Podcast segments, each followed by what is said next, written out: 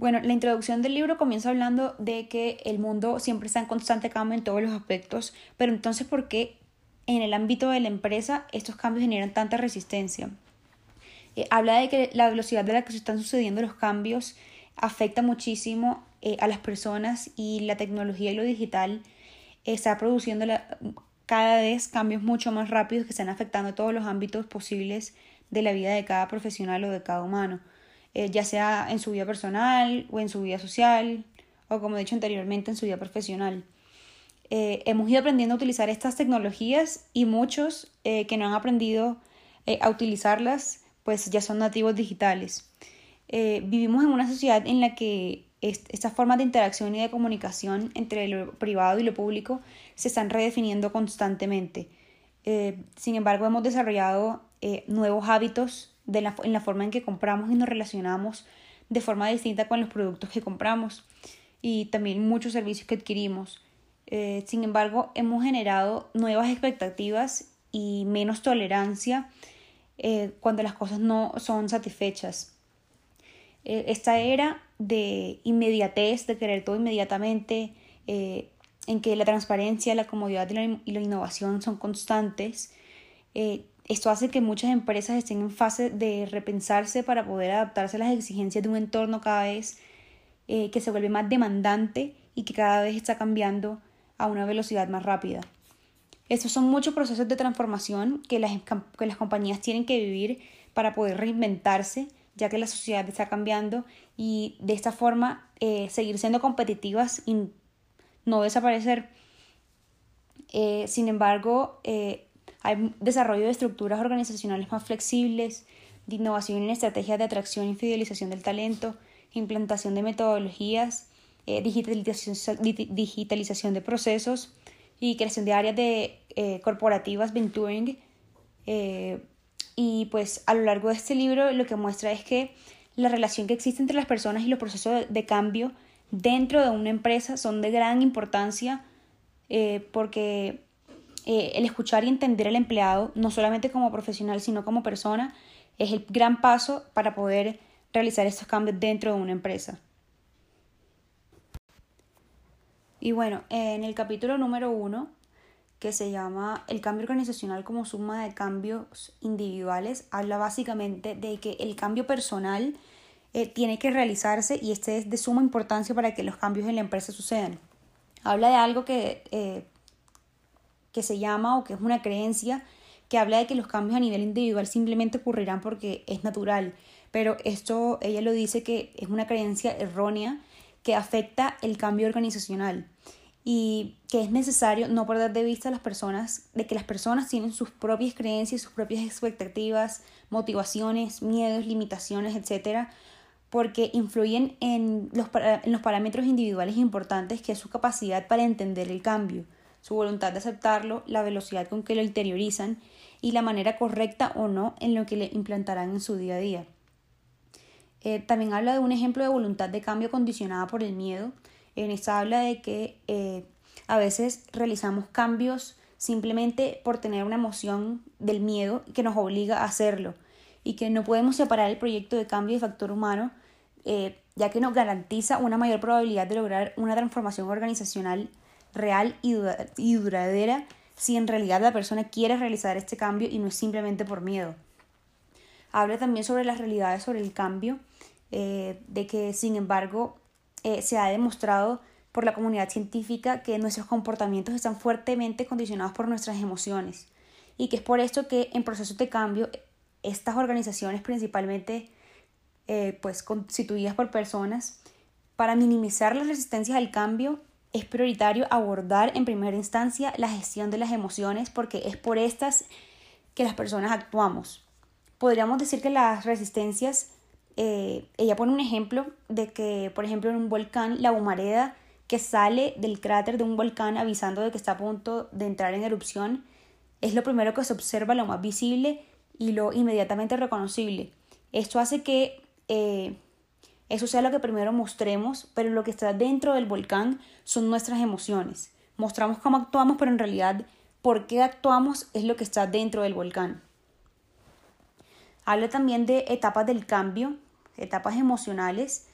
que cuando sabemos que va a ocurrir un cambio, existen etapas como la incertidumbre, porque no sabemos si este cambio va a ser positivo o negativo y tenemos que salir de nuestra zona de confort. Luego el shock, que es cuando eh, pues es el primer momento en el que percibimos el miedo como respuesta a algo que no conocemos, la resistencia eh, de no querer hacer este cambio, luego la aceptación racional, que tenemos que aceptar que va a ocurrir un cambio, y luego la aceptación emocional. Luego de esto, eh, por supuesto, experimentamos la experimentación cuando ya, ya aceptamos que va a haber un cambio y ya lo, lo estamos experimentando para finalmente la consolidación que llegamos a esa etapa emocional donde ya la confianza predomina porque ya realizamos el cambio. Eh, habla también mucho del miedo colectivo u organizacional,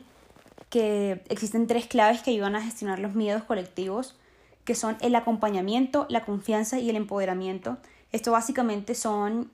eh, los tres miedos o los tres, eh, los tres claves que pueden ayudar a una persona o a un profesional ayudarlo a salir de estos medios, de estos miedos, eh, con ayuda de la empresa.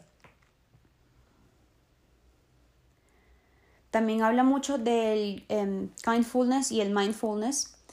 que el mindfulness es una práctica con base en la meditación budista que consiste eh, básicamente en focalizarse en el momento presente, prestando atención consciente y libre de juicios a nuestro cuerpo, nuestras emociones y nuestro entorno. Y en este capítulo habla pues de cómo tratamos a las personas, a las personas importa muchísimo porque sin importar si una persona cree que lo que dicen los demás no importa o que está recubierto eh, de, de teflón, por decirlo así, no nos importa lo que digan los demás, al fin y al cabo esto afecta. Así como podemos hacer que una persona motivarla a algo diciéndole cosas positivas, lo motive, diciéndole cosas mínimamente negativas, también lo puede, eh, por decirlo así, echarlo hacia atrás o destrozarlo completamente y no permitir que esa persona haga un cambio. También hace mención de cuatro principios de un entorno transformador saludable completamente necesario para realizar este cambio interno en una compañía y es que eh, estos principios son ser transparentes y honestos dentro del contexto de los proyectos del cambio organizacional, también ser eh, también la práctica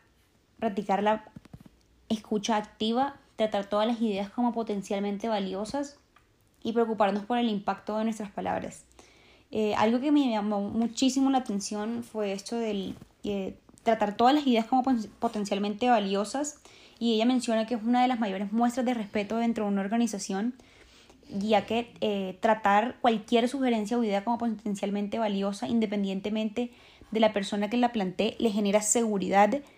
y le va, a le va a generar empoderamiento para poder realizar su cambio.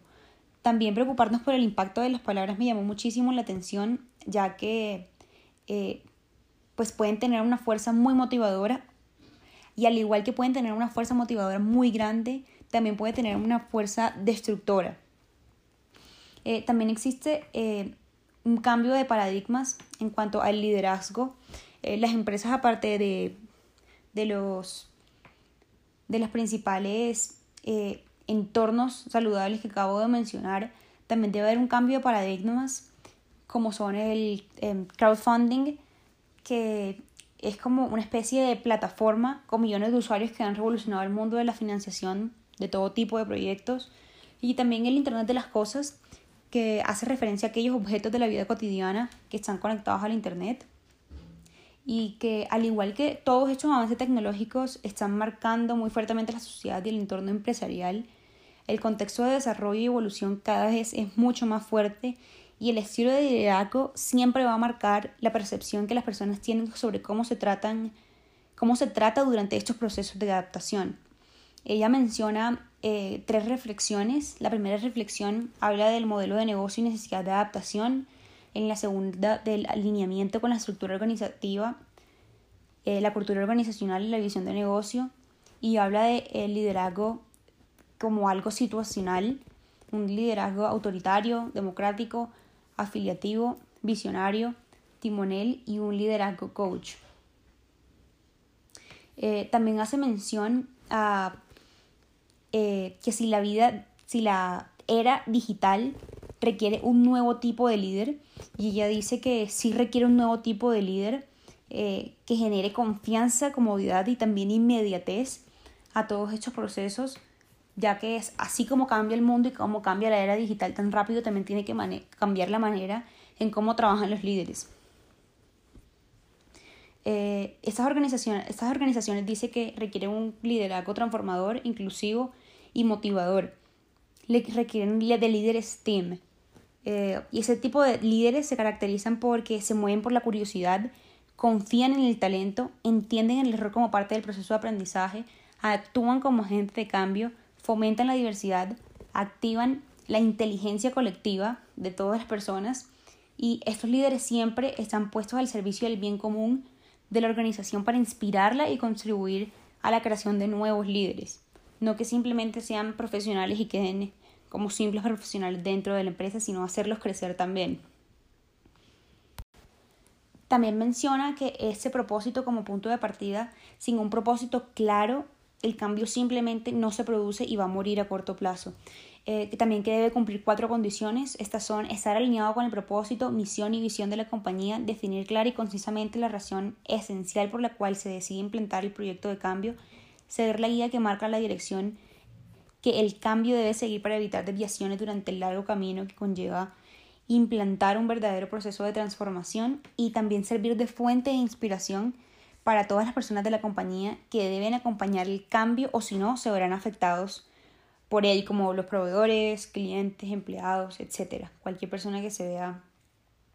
eh, afectada, que se vaya a ver afectada por este cambio en la compañía. También habla de que el, este proyecto de cambio eh, tiene tres cosas muy importantes que son el por qué. El por qué eh, básicamente es el propósito. Este debe tener dirección, debe tener una intención y un contexto, algo que le dé sentido. Eh, un para qué, que sería la misión de este cambio,